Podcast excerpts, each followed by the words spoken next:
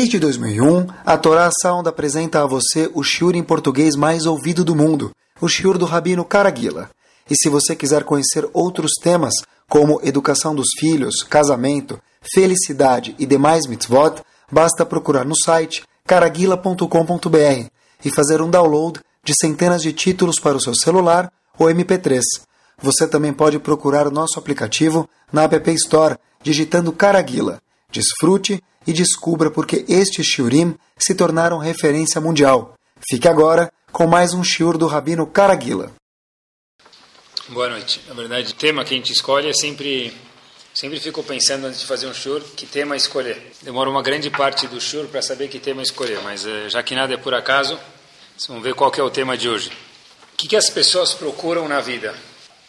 Alguns vão falar posses monetárias, outros vão falar kavod, outros vão falar honra. Isso que a pessoa procura de verdade na vida. Atrás de tudo isso, tem uma coisa que... Muito bem, a pessoa procura simcha, a felicidade na vida. Pode ser, a gente está falando de homens, mulheres, religioso, não religioso, Yehudi, não Yehudi. A gente sempre escuta isso, olha, poxa, o importante é ser feliz. Ainda mais quando você torce para um time que perde, certeza que ele fala, olha, o importante é ser feliz, né? Se o time ganhou, dá para falar que o importante é ser o vencedor, mas se não, pelo menos o importante é ser feliz. Pessoal, fiquei assustado quando estava preparando esse shiur sobre simcha, felicidade, alegria, vamos chamar assim, a quantidade de Yehudim que tem no Brasil, que é onde a gente mora, e outros lugares provavelmente também, que procura a felicidade deles na astrologia, pessoas que a gente conhece, tá bom? Poste da Rebouças, vocês passam, na Rebouças tem uns postes, eu vou e volto muitas vezes durante a semana, alguns lugares no caminho, escuta, problemas no seu amor, problemas no trabalho, se amarre com vovó Catarina, Seto Catarina, Jedo Fassulie, né? Procure sua amarração à primeira vista, né? Tá bom? Tudo isso. Infelizmente, galera, se tem tanta coisa assim na rua, é porque tem gente que procura, porque senão eles não iam gastar tanto papel sujando a cidade e colocando. Então, para quem não é Yehudi, talvez, não sei como que eles fazem, mas para um Yehudi a gente tem que saber que isso, de acordo com o enfoque da Torá, é grave demais. É assur, é proibido, uma proibição grave demais. Mas por que as pessoas fazem isso? Porque eles estão procurando o quê? Poxa, eu quero saber o que eu estou fazendo aqui, então eu vou procurar num vidente alguma coisa para saber o que eles querem de mim. Por que me colocaram nesse mundo? Me lembro uma história que aconteceu, pessoal. Uma vez uma pessoa, olha que interessante, eu não costumo trazer história de líderes de outras religiões, mas essa vale o conto. Uma vez, um Yehudi, mochileiro, depois que terminou a tzavá, cansou, trabalhou, tudo, foi descansar um pouco a cabeça, foi dar uma volta, foi com alguns amigos passear, foi para esse lugar exótico, aquele lugar exótico, e inúmeros lugares que a gente nem imagina, não é Miami, não é Punta, foi para lugares bem assim diferenciados. Ele chega lá e foi parar, falou, olha, na fila do Dalai Lama, história bastante famosa, se não era que fique agora. Chegou lá e falou, olha... O que você está fazendo aqui? Ele falou, eu estou rodando o mundo atrás da felicidade. Descansar, eu já descansei, já passei, eu estou indo rodar o mundo para procurar felicidade. Pessoal, olhem, presta atenção. Esse líder espiritual que não é Yehudi falou o seguinte, se você está atrás da felicidade, Habib, está fazendo o que aqui? Falou, como assim? Fiquei na fila para falar com o senhor que eu estou vindo aqui procurar felicidade. E perguntou de novo, mas está vindo fazer o que aqui? E se Yehudi mochileiro respondeu para o Dalai Lama, estou vindo procurar felicidade. O que eu não falei certo? Ele falou, eu sei que você vai procurar felicidade, mas se você é um Yehudi, que mora em Israel, que tem a Torá os seus dedos, você vem me procurar para te falar o que é felicidade? Faça meia volta e vá embora da minha fila e volta para sua casa procurar onde está a felicidade. Em outras palavras, não Yehudi entendem que a gente... tem aonde ter a felicidade. A gente tem o segredo do tesouro de onde tem a felicidade. Bezat Hashem, pessoal, a gente vai ver hoje um pouquinho, de uma forma mais prática, o que Kadosh Baruch Hu espera da gente em relação à simcha, em relação à felicidade. Sabem que tem algumas mitzvot que são peculiares à Torá Kadoshá, que talvez não existam em outras religiões. Uma das coisas mais agradáveis que tem no mundo é ver uma criança sorrindo. O pessoal pode estar um pouco triste, ou ter um bisavô que não sai de casa, coitado, já está bastante doente. Aí vai a neta com a filhinha dela lá, o bisavô só olha a criança e já começa a rir. Por quê? Porque o sorriso ele é uma coisa gostosa. Kadosh Baruch Hu criou o homem de um certo feeling que o sorriso só já deixa a pessoa bem. Dá um prazer muito gostoso. E, na verdade, isso aqui dá uma força para a pessoa continuar vivendo. Sabem que eu vi, olha que interessante, até fisicamente isso como é interessante, vi uma revista de psicologia que tiraram 1000 fotos e perguntavam para as pessoas quantos anos tem essa pessoa na foto. Eles falavam, olha, olhando para a foto, parece que ele tem 20, parece que ele tem 70, parece que ele tem 30. E foram falando conforme as diferentes pessoas que apareciam na foto. Todas as pessoas dessa foto que estavam sorrindo para a foto, quando falavam a idade deles, falavam 2 anos ou mais anos jovens do que ele é. E os que estavam sério acertavam quase a idade dele ou acertavam bem próximo qual que a idade dele. Quer dizer o quê? Sorrir, concluíram que faz a pessoa também aparentar o quê? Ser mais jovem, tem creme para passar aqui, para passar lá, as mulheres em especial querem ficar mais jovem, 10 pá, blush, e batom, e passa, continua. Mas uma das coisas que faz a pessoa ficar jovem, pessoal, deu 2 anos de diferença ou mais, para o mais jovem, não para o mais velho, é o fato da pessoa ser sorridente, ter um semblante gostoso.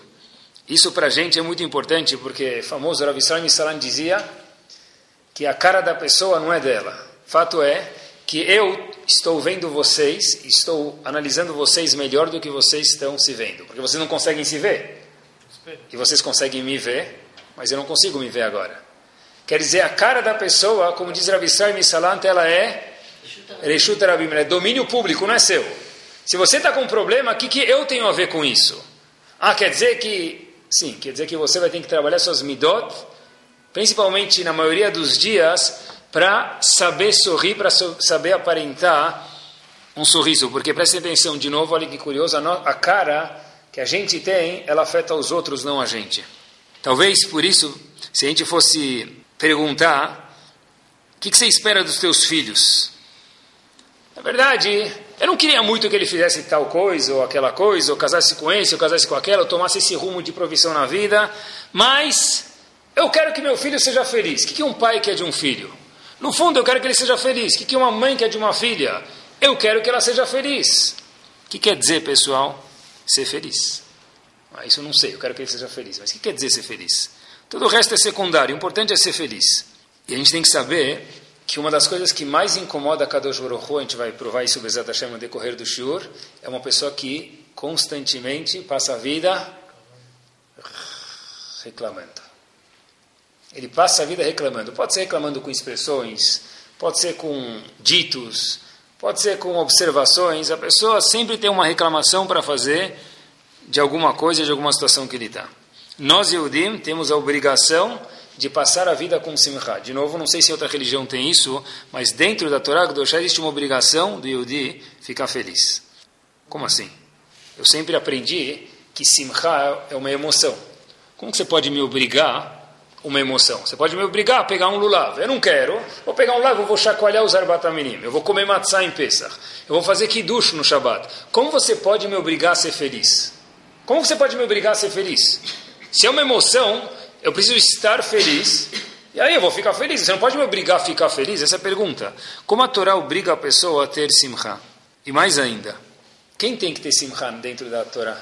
Essa mitzvah foi dada para quem? Para quem foi eleito num posto político e ganha não sei quantos salários de não sei quantos lugares, está tranquilex com a limonada on the rocks? Quem tem a obrigação de estar feliz? Olhem que interessante, a Torá foi dada para todo mundo em todos os séculos, inclusive o nosso, inclusive onde a gente mora. Quer dizer que cada um de nós, sem exceção nenhuma, tem a obrigação de ter simcha. A pergunta é como? Ah bom, se eu fosse um rei, tudo bem. Só fala, se eu ganhasse tanto que meu vizinho de cima ganha, e a esposa dele e minha esposa gastasse tanto quanto a vizinha de baixo, aí sim eu seria feliz. Se eu tivesse tanto tempo livre quanto... o sogro de não sei quem, que ele joga golfe, depois joga pôquer, depois fuma charuto e ainda ele vai trabalhar 15 minutos por dia, ah, tudo bem, eu seria feliz, mas do jeito que eu faço, eu chego em casa, tenho que levar os filhos, voltar os filhos, vai estudar, volta para a sinagoga, eu não consigo nem respirar direito, talvez seja esse o caso. Talvez não. Eu tenho que estar feliz? Será que isso obriga a gente?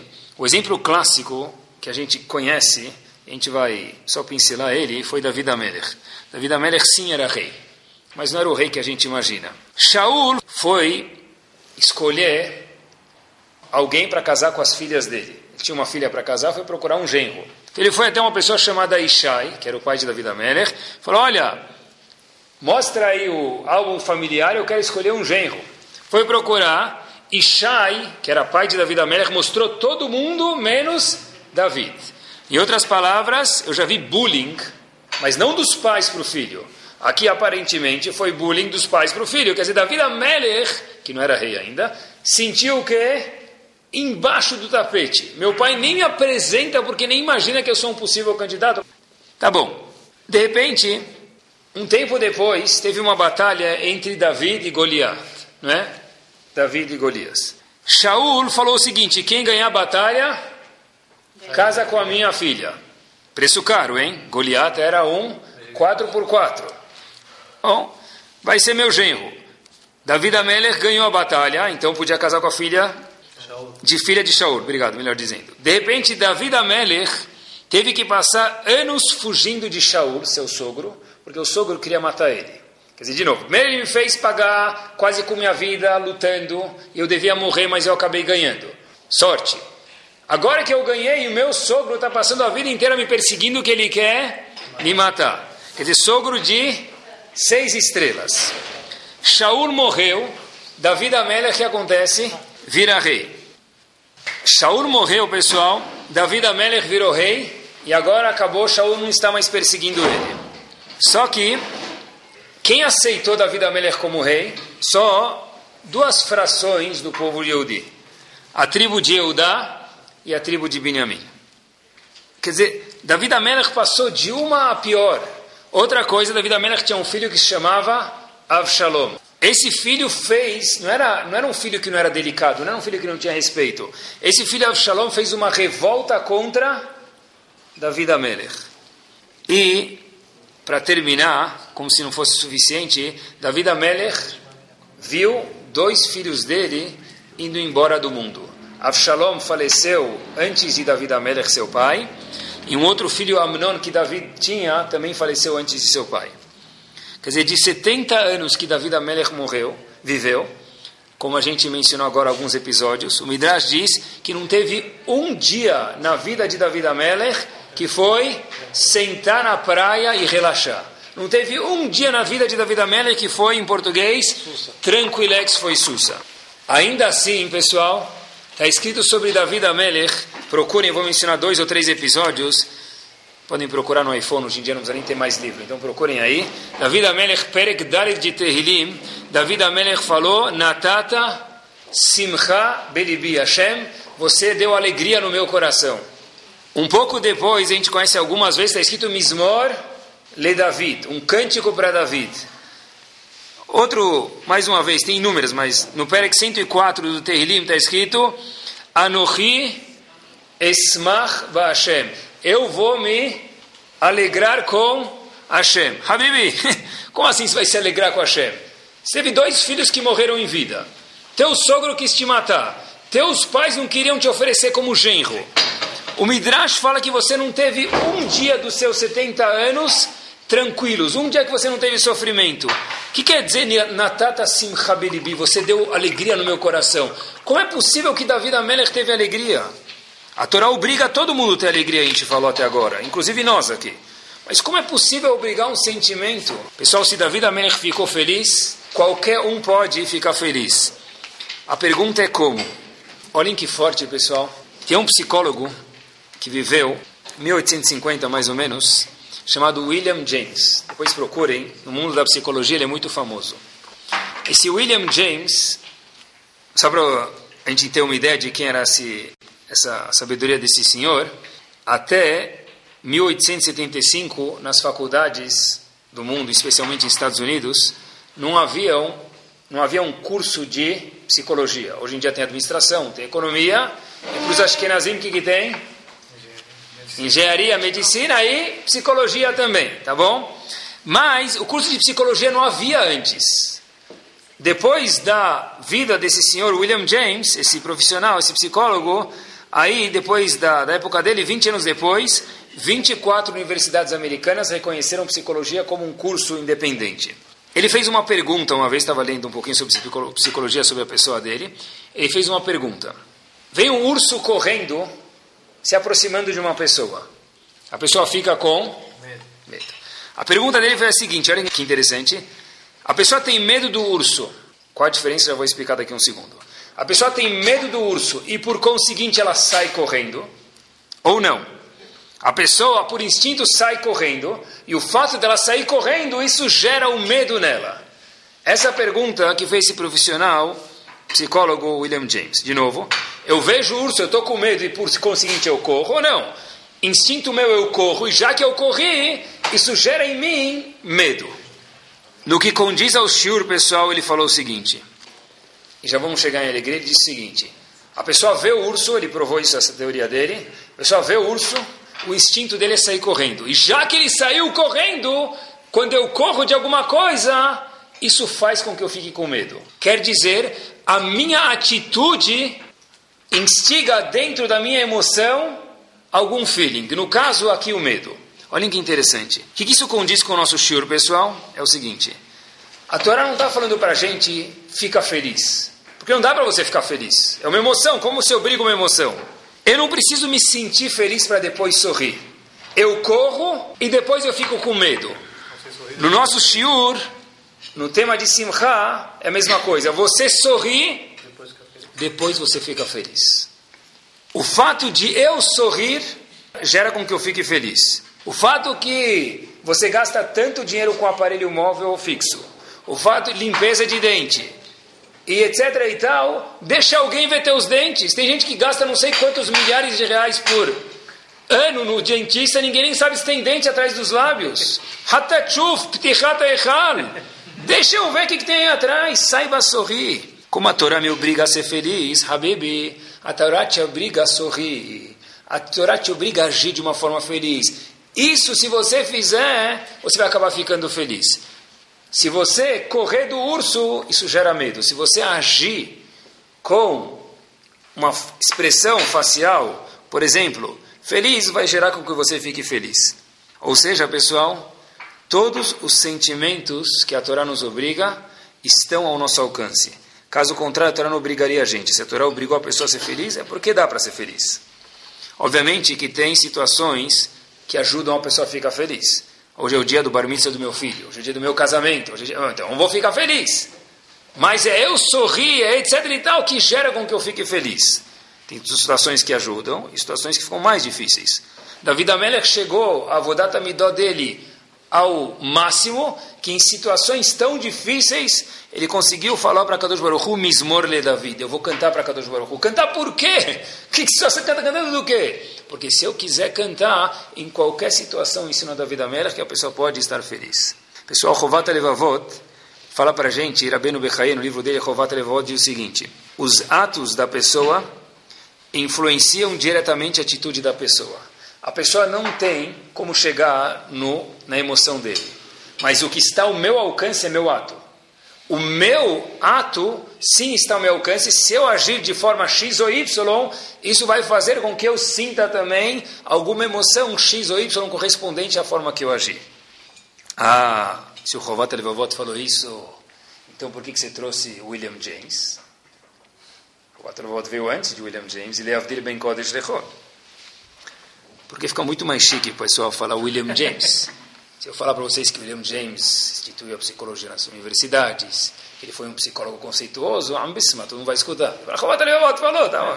Né? Então, agora, beleza, pessoal. Quer dizer, primeira pergunta, como a Torá me obriga a emoção, a Torá te obriga a agir de uma forma feliz, isso gera com que você, Habib, fique feliz.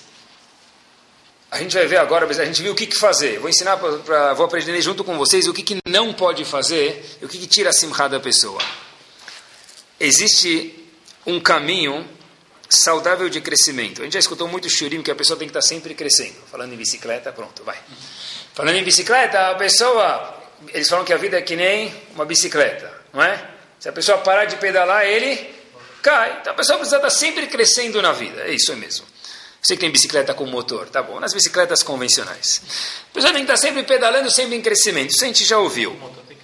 Às vezes, galerinha, tem um problema. Tem pessoas boas escutaram em Shiurim, etc e tal, acabam levando para o lado errado, que a pessoa procura na vida dele excelência. Uma mulher, quando cozinha, pode procurar excelência na cozinha, ou na arrumação da casa. O homem, quando faz vendas, procura que a fábrica dele seja perfeita, tudo vendendo perfeitamente, entregando no momento, tudo, tem que estar tudo rodando de uma forma perfeita. Eu sou um cara que gosta de tudo arrumado 100%. Existe, isso é chamado em português, perfeccionismo. Pessoal, eu acho que isso, eu tenho certeza, que isso impede a pessoa de estar feliz. Isso não é o caminho certo. Eu preciso querer algum dia ser perfeito? Talvez. No dia que você ficar perfeito, eu já contei para vocês, você não estará mais passeando nesse mundo. Porque todo mundo que está nesse mundo, por definição, é porque tem alguma coisa para fazer. Se ele chegou à perfeição, Shalom El Israel, você vai subir para o Lama Bar junto com todos os outros tzadikim. Mas a pessoa tem que querer melhorar. Você tem razão, crescer, sim. Mas uma pessoa que ela é perfeccionista, pode ser na cozinha, pode ser na arrumação de casa, pode ser na limpeza do carro. Exemplos cotidianos, pode ser na fábrica, pode ser com a secretária. Meus funcionários aqui, quem quiser ser funcionário meu, chega às 9 e sai às 5. Ninguém chega às 9 e 1, ninguém fica mais um minuto no almoço. Ninguém vai brincar de paciência na internet. Ou o que for, Facebook ou whatever. Então, pessoal, você está condenado a nunca ser feliz. Por quê? Porque nós vivemos num mundo que não é perfeito. E uma pessoa que ela está sempre procurando a perfeição, coitado dos filhos em especial, do marido ou da esposa. Por quê? Porque eu estou sempre olhando para o que falta. Porque já que não está perfeito, então eu não tenho nada. Falta que a casa está perfeitamente limpa, só que ficou aqui um bizer encostado aqui no canto, uma semente de abóbora no canto da mesa. Então, pronto, não limparam a casa direito. Você tem razão. Esqueceram um detalhe, mas não é que não limparam a casa direito. A pessoa que procura perfeccionismo na vida, ela só olha porque ela não tem e não olha porque ela tudo que ela já tem. Ela olha para os erros, tem que melhorar, eu quero ser melhor, mas a Kadosh Baruch Hu entende que eu não sou perfeito, porque, de novo, se fosse perfeito, chegaria no Lama Ba. Eu quero, hoje eu estou no nível 5, eu quero chegar no nível 6, eu preciso ir para frente, mas não é que está errado. Eu só vou ficar feliz quando eu for perfeito, porque nos 120 anos de vida você nunca vai ficar feliz, porque, de novo, não existe ninguém perfeito nesse mundo. Eu preciso ficar feliz com o tanto que eu melhorei, não quando eu virar perfeito. Isso é um erro grave. Uma pessoa que ela é perfeccionista, pessoal, olhem o que acontece, é muito curioso, já vi isso inúmeras vezes. Você pergunta para ela, ou mais triste ainda para os filhos dela, como você vê Hashem? Como você vê Kadosh Baruch Hu? Como você vê o Ribono Shel Olam? Como você vê Deus? Ela vai sempre te responder a mesma resposta. Deus? Deus é um ser, Rabino, bravo. É um ser amedrontador. Por que isso? Porque já que eu sei que eu preciso ser perfeito, eu ser perfeita, todo momento que eu não atingir isso, a Kadosh Baruch Hu também requer isso de mim, então ele está o que é irrequieto e bravo comigo. Isso é um erro grave. Como você sabe? Talvez Deus, de fato, é um ser muito bravo. Pessoal, eu nunca sei nada. Tudo que a gente tenta falar aqui é o que Kadosh Baruch Hu mostra para a gente na Torá. Nunca levem minha palavra, levem o que Kadosh Baruch Hu diz. Isso está escrito na Torá. Quando uma pessoa faz uma mitzvah, o mérito dessa pessoa fica por quantas gerações? Diz a Gemara para a gente, 2000 gerações. Quando uma pessoa faz uma averá, fica os custos dessa haverá por 4 gerações. Em outras palavras, diz o Talmud para a gente que a proporção de bom para ruim de Akadosh Baruch Hu é 1 para 500. Então, Akadosh Baruch Hu é amedrontador, ele é avdil. Com respeito, se pudesse comparar uma bruxa que está andando por aí com ou sem vassoura, é um diabo, é alguém que fala, se você não melhorar, eu vou te pegar. Ou Akadosh Baruch Hu, como eu enxergo, tento passar para os meus alunos, é alguém que está de braços abertos, falando, vem mais perto que eu quero te abraçar. Se aproxima, melhora, sim melhora. Mas como é Hashem? Hashem é 500 vezes melhor do que mal. Uma pessoa que é perfeccionista, ela sempre vai olhar por que falta, nunca vai estar satisfeita, pessoal. E, infelizmente, a visão que os filhos e ela têm de Hashem é uma visão distorcida e completamente equivocada. Não é uma visão certa. Olhem que interessante, pessoal. uma coisa que a gente pode aprender, cada um para ele próprio, e eu falando comigo mesmo. Hoje em dia as provas nas escolas têm peso 1, peso 2, na nossa época também tinha, né? Mais valor e menos valor. A gente tinha que dar peso 2 para o esforço que nós fazemos, e automaticamente nossa família também faz. E o resultado nem tanto é importante. Por que o resultado não é muito importante? Sempre que der para obter o resultado ótimo, fantástico, mas às vezes não dá. Por que o resultado nem sempre é tão importante a gente avaliar pelo resultado? Porque o resultado depende de quem? De Akadosh Baruch Hu. Eu posso falar para vocês que tem alunos daqui de dentro dessa sala, ou crianças, ou filhos de cada um de nós, e cada um, Baruch Hashem, tem alguns filhos, pode pensar em um, pensar em outro, na mesma família. Tem um menino que ele dorme na aula, ele fica um olho aberto e outro fechado. Ele estuda meia hora antes da prova, com a música ligada, ele tira 9,9, porque ele ainda acha que ele foi mal. Tem um outro que tem aula particular de manhã, de tarde e de noite. A mãe fica antes da aula, depois da aula, estudando. Ela já nem lembra mais o que era Bhaskara, o que era equação de segundo grau, o que era raiz cúbica, mas ela fica lá revendo com o filho. Chega na prova, mãe, fui super bem, obrigado pela ajuda. A deixa, quando você tirou? 4,7. Quer dizer que se eu for avaliar a nota, o 9,9 é o gadolador, e o 4,7 é o maior achado do mundo. Mas está errado julgar assim. Tomara que ele tire 9,9 também. Mas, de novo, se eu for julgar, pessoal, sempre o que deu, eu posso estar pedindo da pessoa mais do que ele pode, eu vou fazer ele ser uma pessoa infeliz o resto da vida. Por isso que a gente tem que dar mais peso, galerinha, ao esforço do que ao que sai. Porque é o que acontece, o resultado depende de Akadosh Baruch Hu. Ah, mas por que você não é tão rico quanto o marido da vizinha? Por quê? Porque não depende de quanto você trabalha. Não preciso nem dar exemplos para vocês. Quanto mais horas eu trabalhar, mais rico eu vou ser. Normalmente é o contrário, né? Quem trabalha pouco, que é muito rico. Não é? Quem trabalha muito não tem tempo para ganhar dinheiro. O esquema é trabalhar pouco e gastar muito, ganhar muito. Né? Mas eu perguntei para um aluno, o que você quer fazer? Ele falou, Rabino, não sei que profissão, mas eu tenho certeza que uma coisa vai trabalhar bem pouco e ganhar muito. Falei para ele, quando você achar essa provisão, me passa a dica, também te divide. Mas a ideia que tem aqui é o seguinte, não dá para ficar o outcome que sai, o resultado que sai monetariamente ou numericamente na prova, ou o que for, nem sempre depende da pessoa. Tem pessoas que são mais organizadas, outras menos. Não vou falar desastrado. Menos organizadas. Então, nem sempre dá para cobrar de um e de outro igual. Olhar para o esforço, para trazer simcha, e nem sempre, pessoal, pelo que sai. Procurar perfeição, certeza absoluta, traz para alguma criança, ou para uma esposa, ou para um marido, baixa autoestima. E alguém que não tem autoestima, quanto que ele vale? Só nunca ficar satisfeita. Quanto você tirou? Tá. Por que você não tira 10 na prova? Eu nunca entendi essa. Qual a diferença se ele tirou 9,5 ou 10? Me explica. O que vai mudar na vida dele? Ele não conseguiu tirar 10, so what? Já falei para vocês algumas vezes. Alguém, quando foi casar embaixo da roupa, a esposa perguntou, deixa eu ver teu boletim antes de casar? Alguém já mostrou o boletim antes de casar? Mulher ou marido? Onde você fez faculdade? Ah, você fez em Harvard? Vamos casar. Se você fez aí uma outra, aí, então, por correspondência, deixa para lá. Não existe isso. Óbvio que a pessoa que tem um potencial vai ficar feliz se ele usar isso, mas não dá para cobrar isso da pessoa, porque a pessoa vai ser feliz o resto da vida. Mas se ele não tem esse potencial. Mas se a própria criança se cobra, eu preciso tirar 10. Beleza, então os pais têm que educar. Às vezes pode ser porque ele olhou nos pais ou algum professor, e nós temos pais a obrigação de educar nossos filhos do jeito certo. E daí? Se você não der tanta importância para o 9 em vez do 10, ele vai saber levar isso junto. Aí, puxa, você preparou meia hora para falar algumas palavras no bar mitzvah. Você treinou 1 ano e meio para ler na Torá. Em vez de você falar, Kadesh li kol bechor, você falou, Kadesh li kol bechor. Você errou o tam, o makam. Hatanu, avinu. Quem vai lembrar disso? A pessoa que vai lembrar disso, essa pessoa coitada. Se meu filho no bar mitzvah inteiro se resume num erro que ele fez, numa palavra errada que ele falou no Dvar Torá na mesa de Shabbat, que eu treinei com ele 6 meses isso. Poxa vida, mas teve 499 palavras certas, é um erro. É isso. Pessoal, isso aqui é o breque da Simcha, não existe, nem eu, porque eu nunca vou ficar feliz, e ele também.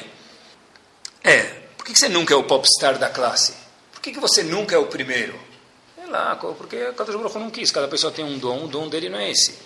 Em outras palavras, cobrar de cada um de nós, ou da nossa família, ser perfeccionista ou a perfeição, o Shulchan não espera isso da gente. O Shulchan espera que cada vez você melhore mais. Vai do nível 6 para o 6,1, para o 6,5, para o 7. Quando chegar daqui 120 anos no nível 10, Shalom al Israel.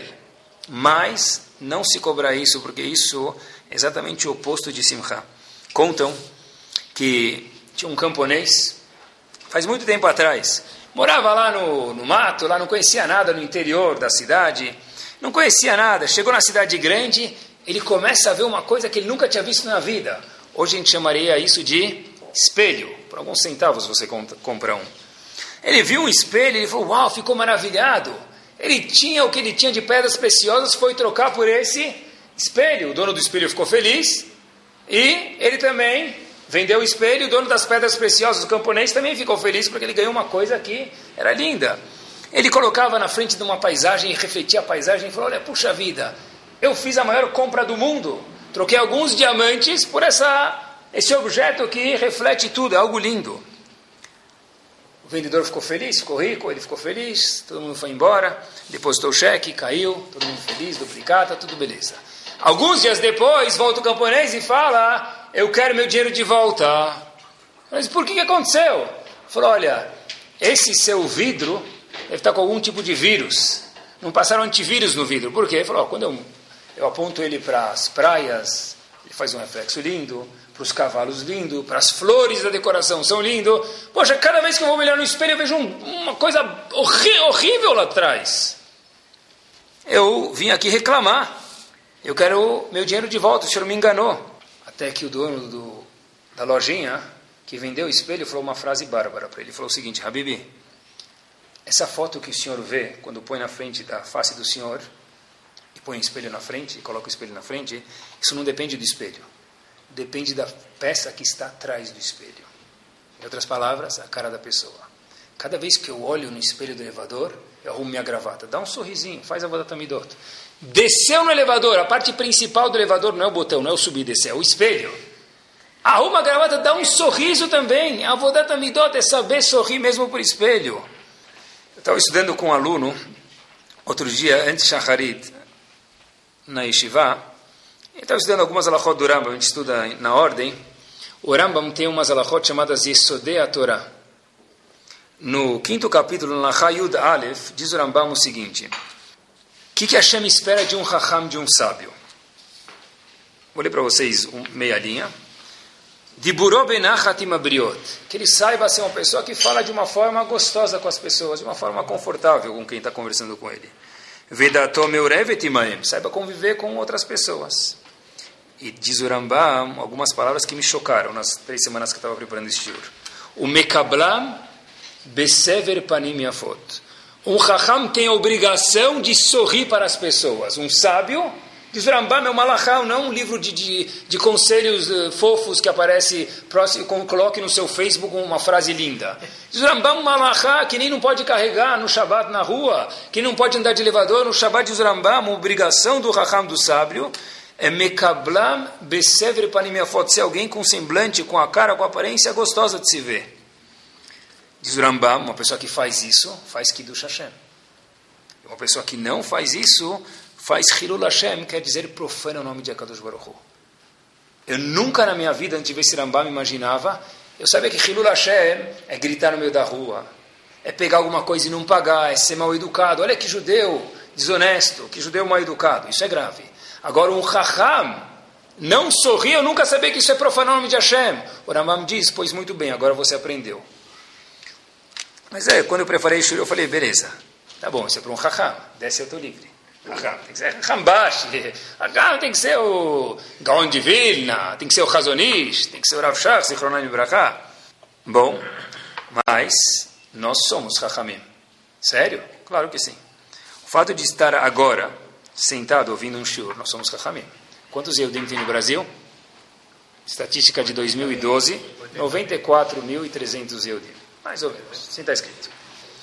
94.000 Yehudim. Vamos arredondar? Quantos desses 94 mil escutam shiur uma vez por semana? Qualquer um que está escutando agora. Tá? Então vocês são, nós somos Hachamim. Nós temos a obrigação de sorrir. Cada momento que nós sorrimos, nós estamos fazendo o quê? Kidush Hashem. Kidush Hashem não se resume somente a ajudar a senhora de idade a atravessar a rua, também. Mas Kidush Hashem é eu saber sorrir. Puxa, olha que legal. Ele vai para a sinagoga todo dia, ele sabe sorrir. Porque se a pessoa vai todo dia para o Cris, ele volta para casa ou para onde for, com aquela cara de muro de Tisha B'Av, deve ser que ele entra na sinagoga, apanha e ele sai bravo. Sim, é uma coisa que a gente tem que pensar sobre isso, pessoal, é um trabalho. Eu vou falar para vocês, se vocês têm algum funcionário acima de vocês, ou alguma coisa que, alguém que vive perto de vocês, a coisa mais triste que tem, eu já escuto das pessoas, Rabino, eu não consigo mais trabalhar em tal lugar. Pergunto por quê? Falou, meu chefe parece uma abóbora ambulante, aquela abóbora de Halloween é mais bonita do que ele. Tem pessoas que a gente anda, a gente vê uma pessoa brava, dá medo de chegar perto, não sei se está bravo comigo, bravo com outro.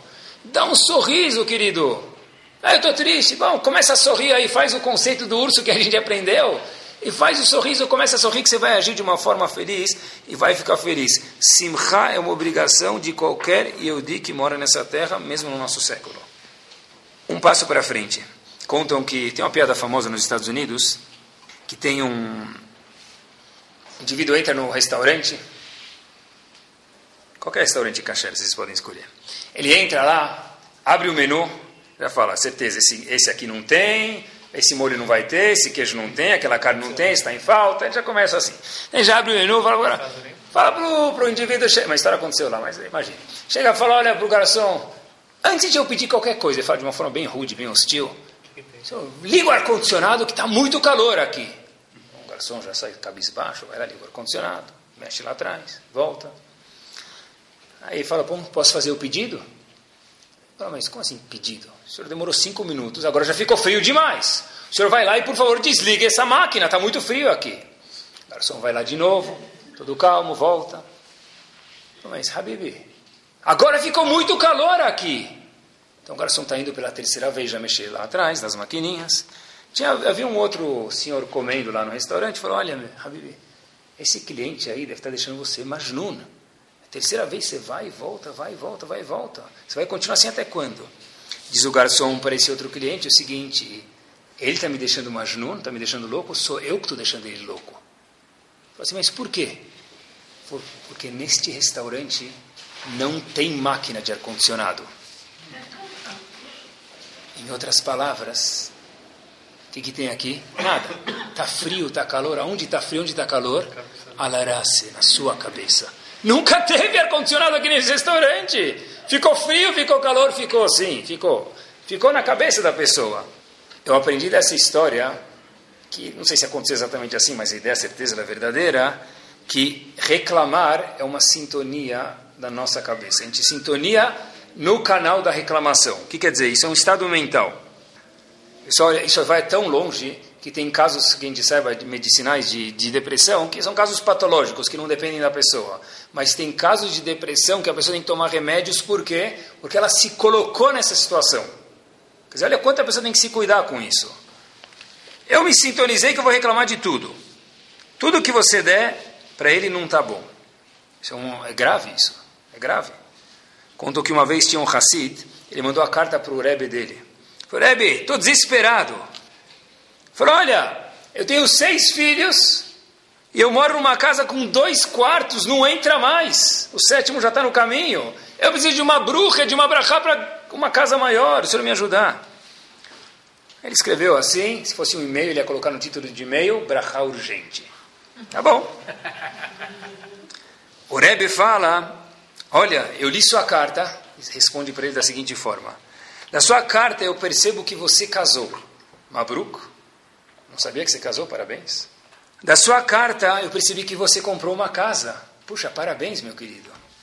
Depois eu percebi que você teve um filho, Mabruk, mais um outro filho, parabéns, mais um terceiro, parabéns, mais um quarto, parabéns, mais um outro, parabéns, e mais um outro, 6º filho, parabéns. Puxa, agora eu entendi que você casou, você teve uma casa e você ganhou 6 filhos saudáveis. Puxa vida.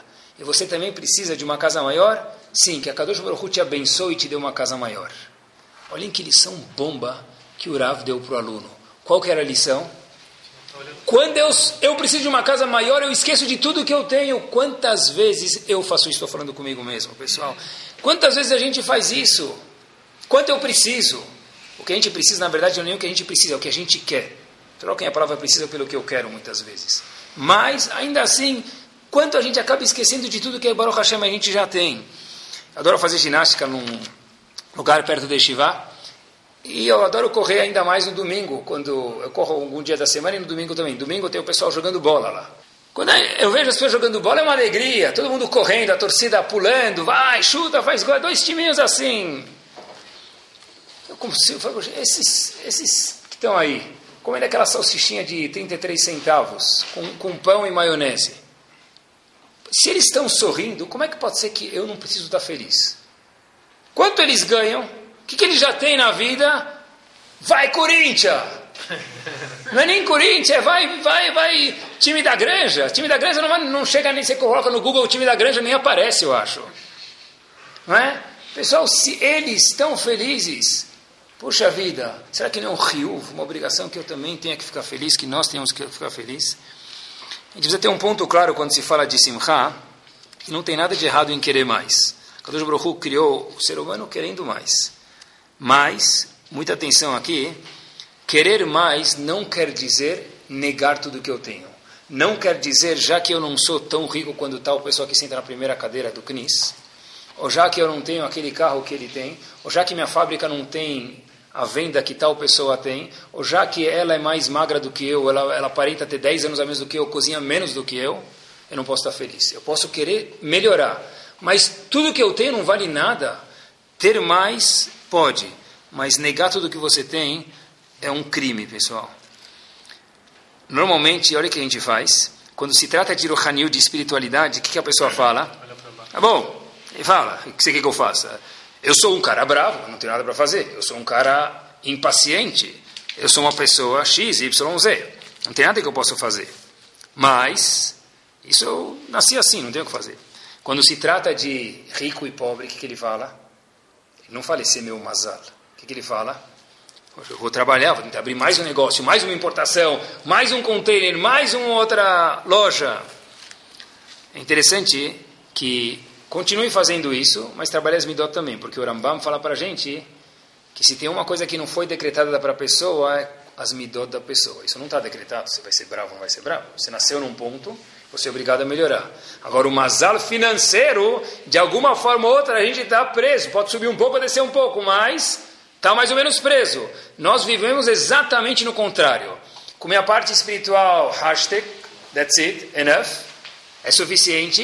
Na minha parte material, eu estou sempre brigando para ser quem eu não sou. Pessoal, não é metido do mundo. O Kadosh Baruch Hu não criou o mundo para a gente viver assim. Faz muito tempo atrás, talvez faz 7 anos, eu vi uma foto na revista super interessante que me chamou a atenção. Um artigo de felicidade, um artigo, sei lá, estava interessante, mas não super interessante, mas a foto foi super interessante. Havia uma pessoa, e olhem que bomba, e olha como resume com uma foto. Havia uma pessoa que estava andando com uma vara de pescar presa no cinto dele e uma cenoura na frente dele. Essa pessoa estava correndo atrás da cenoura. Quando no mundo que ele ia chegar na cenoura... nunca. Por quê? Porque a vara estava presa no cinto dele, quanto mais ele corria, mais a cenoura fugia dele. Algumas pessoas vivem a vida inteira atrás daquela cenoura que nunca vão chegar nela.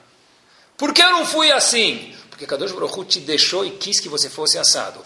E o assado é fantástico. Contanto que você aceite que ser assado é fantástico, você faça o melhor disso. E não queira sempre ser outra pessoa.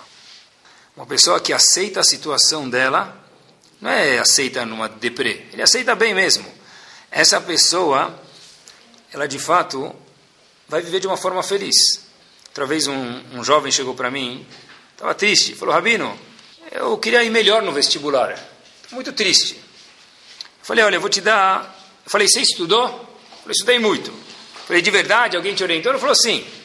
Eu falei, olha, ou você não está estudando de uma forma certa, pode ser, ou... você sim melhorou e não percebeu? Ou você está esperando de você mais do que você consegue? Ele falou, Rabino, você tem razão. Sabe qual é a resposta certa? Eu falei, qual? Ele falou, se eu me conformar com a minha situação, de novo, não é ficar em depressão, me conformar com a minha situação, quer dizer, entender que eu não vou entrar no primeiro lugar na Ita, eu não vou entrar, estou esperando de mim uma coisa que eu não vou conseguir, eu sou bom em outras coisas e eu tenho outras qualidades, de fato, você tem razão. Daí para frente a pessoa viveu muito mais feliz. Tem que tomar cuidado para não ficar preguiçoso, mas tem que saber não cobrar de mim mais do que eu posso. A pessoa procura Simcha, Simcha, Simcha. Se a gente não sabe que alegria, como que a pessoa vai ficar feliz? Muito pelo contrário. A obrigação da pessoa é sempre optimizar o potencial que ela tem, não procurar o potencial dos outros. A famosa história do aluno do Magid de Mesrich, Rav Zusha de Anipoli, muito famosa. Acho que vocês já devem ter escutado. Ele falou, antes de falecer, eu não tenho medo de que vão me perguntar, depois de 120 anos bem vividos lá em cima, porque eu não fui Moshe Rabbeinu. O que eu tenho medo é que vão perguntar para mim por que você não foi Zusha que você poderia ter sido. E essa pergunta é que a Deus vai fazer para qualquer um de nós. Por que você não foi o Rabino do Cris? Não vão perguntar isso para a gente. Por que você não foi tão rico quanto tal? Não vão perguntar. Você não foi tão calmo quanto tal? Também não vão perguntar. Vão perguntar para cada um de nós por que você não foi você. Essa é a pergunta. E falando de Simcha, não podia deixar isso fora.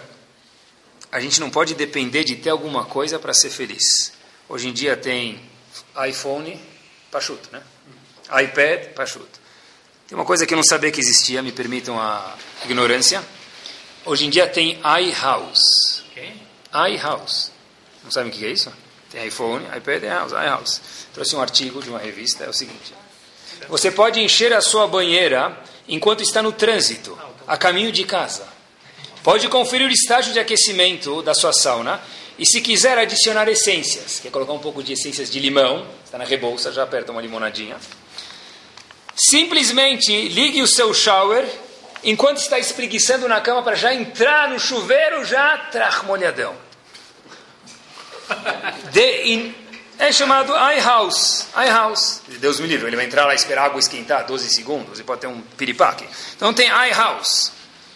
E a gente escuta pessoas falando, sabe por que eu não sou feliz? Porque o meu vizinho, e não é brincadeira, mas é triste, meu vizinho tem uma sauna na casa de campo dele que liga, ele está chegando na estrada, já liga, já ele já entra direto na sauna. Assim, tá. Todo mundo tem que saber que ele tem essa sauna, senão não adianta nada, obviamente.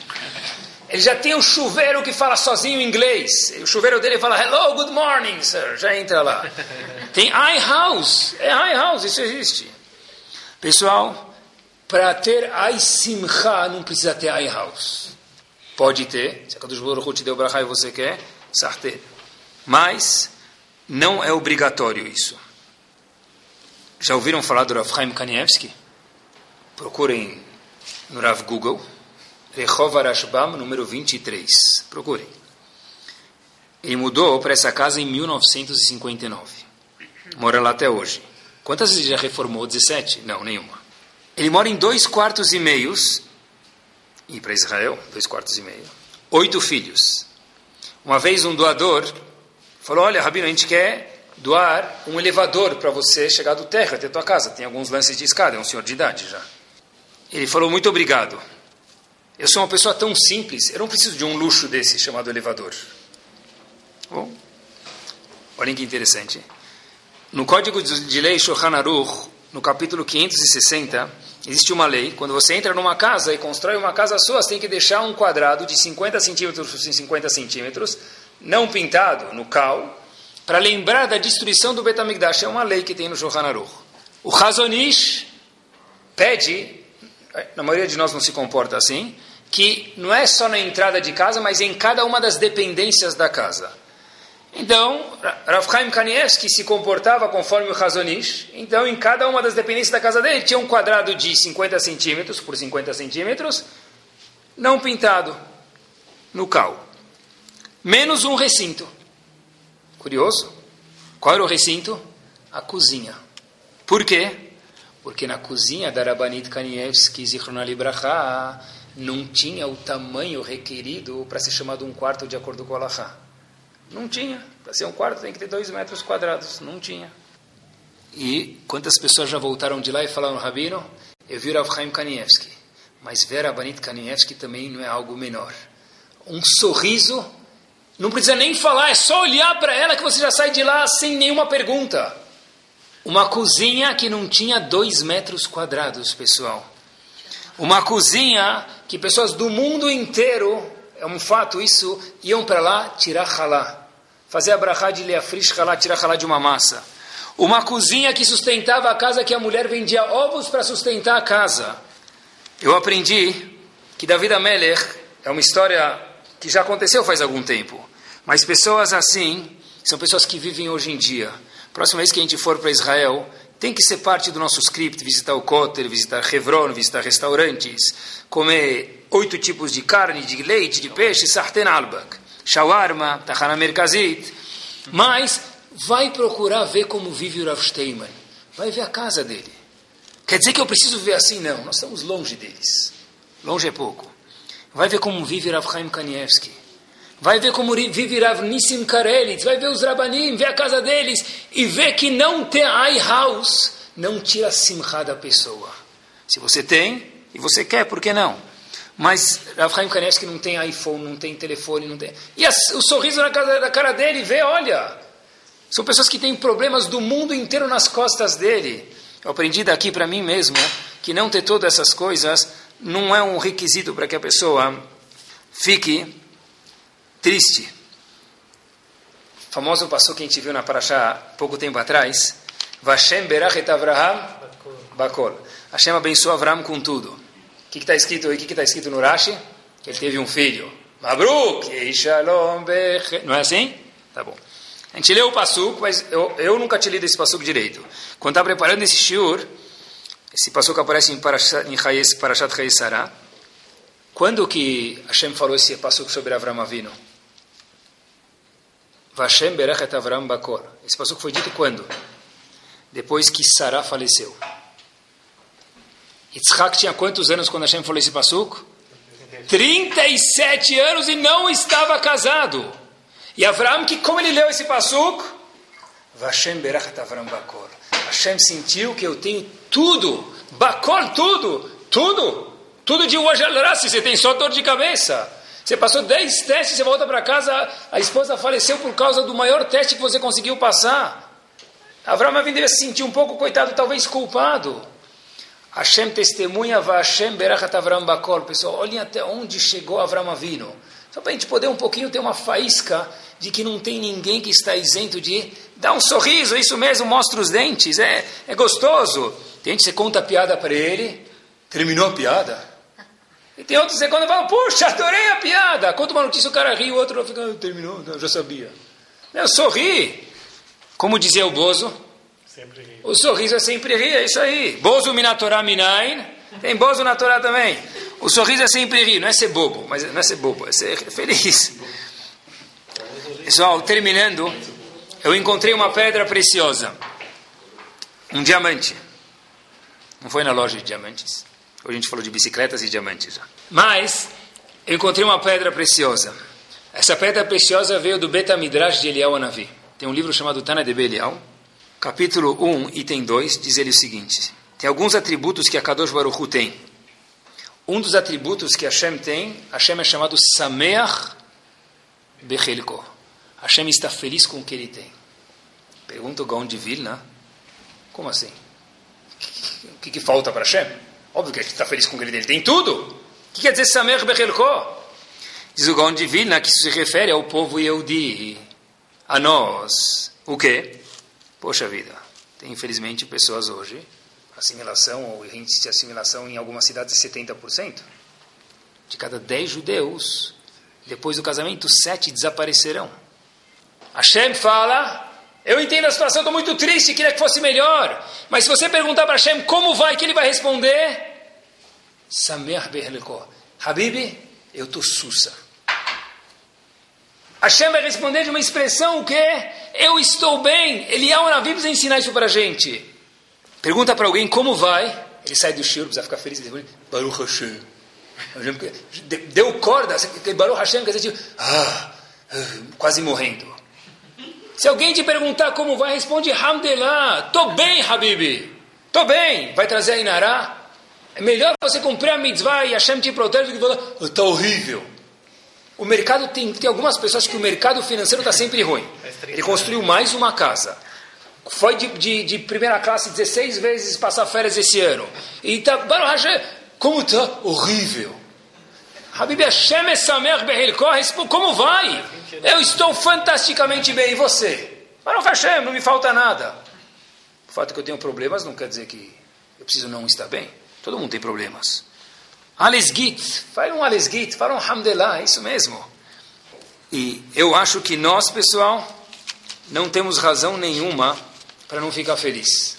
Uma pessoa que sabe, se ele quiser, onde procurar felicidade dentro da Torá, já que nós temos contato com ela, Baruch Hashem. Uma pessoa que de fato sabe o que quer dizer ser feliz. A maioria das pessoas na rua fala, eu quero que meus filhos sejam felizes. Fala para ele te definir felicidade, ele vai te falar, não sei. Nós podemos procurar qual a definição de felicidade. Nós não temos razão para não ficar feliz. Se eu posso amanhã ir no Betacrense de colocar tefilin, eu não tenho medo que vai vir um nazista me bater. Eu tenho que ficar feliz. Se eu posso andar de tzitzit para fora na rua, eu tenho que dançar. Se eu posso estudar, morar num lugar que eu posso abrir a Gemara a hora que eu quiser, eu posso estudar Gemara, tem Gemara em inglês, em português, em hebraico, em francês, tem asco. Que razão que eu tenho para não estar feliz? Que razão que eu tenho para... Eu tenho tudo. Nós temos tudo de fato. Pergunta para algum avô que passou por aqui, o que a gente tem? A gente tem tudo, Baruch Hashem, junto com os problemas que a gente tem, mas isso faz parte de tudo. Vi uma frase que me chamou muita atenção, e quando a gente termina, uma pessoa que não está feliz, é muito forte, mas ficou na minha cabeça, essa pessoa é apicoros. Essa pessoa não é crente, não crê em Kadosh Baruch Hu. Quando eu li isso, eu não entendi, mas por quê? Porque, pessoal, olhem até onde vai, olhem um cudo da profundidade da coisa. Se eu acredito que a Kadosh Baruch Hu de fato controla a minha vida, qual razão no mundo eu tenho para não estar feliz? Eu pensei nessa frase quando estava vindo para São Paulo ontem, não sei porque peguei o Rodoanel em vez de pegar Rebouças. De repente eu vi uma coisa voando, eu escutei um barulho no meu pneu e rasgou o pneu inteiro. Eu estava pensando nesse shiur, falei, eu tenho que ficar feliz que rasgou meu pneu, não sei como. Alguns metros depois eu vi um policial que parou um caminhão, estava dando multa nele. Obviamente que eu esperei ele terminar de dar multa. Falei para o indivíduo, desculpa, eu sei que o senhor levou uma multa, deve estar assim. O senhor pode me ajudar, que eu não sei nem onde fica o macaco, nem o único macaco que eu vi foi no zoológico. Eu não sei nem como funciona, o senhor pode me ajudar? Ele falou, claro, com muito prazer. Tirou um pneu, o outro falou, esse pneu deu perda total, mas se o senhor tem um step, falei, Bezat Hashem, abri, falei, graças a Deus tem um step lá, nem sabia, né? Tem um step, colocou e falou, eu não saí de lá. Até para furar o pneu, tem que ter mazal, pessoal. Se eu acredito que a Kadosh Baruch Hu está me segurando, depois eu olhei para cima e falei, a Kadosh Baruch Hu, obrigado, tinha que dançar no acostamento da Castelo Branco lá. Se isso Bessimha Torá, por quê? Até para furar o pneu tem que ter mazal. A pessoa que acredita de fato, e todos nós estamos na mão de Kadosh Baruch Hu, Hashem cuida da gente como criança, como um bebê na cola da mãe, essa pessoa tem tudo para ficar feliz, que Bezat Hashem a gente possa começar agindo de fora para dentro, como a história do urso. Agir de uma forma feliz, que Kadosh Baruch Hu cada vez mais possa proporcionar circunstâncias que cada um de nós possa cumprir essa mitzvah da Torá, de ficar cada vez mais feliz, e como disse o Rambam, cumprir cada vez mais, Kidush Hashem, santificar o nome de Kadosh Baruch Hu. Torá Sound, desde 2001, aproximando a Torá dos Yehudim e de você.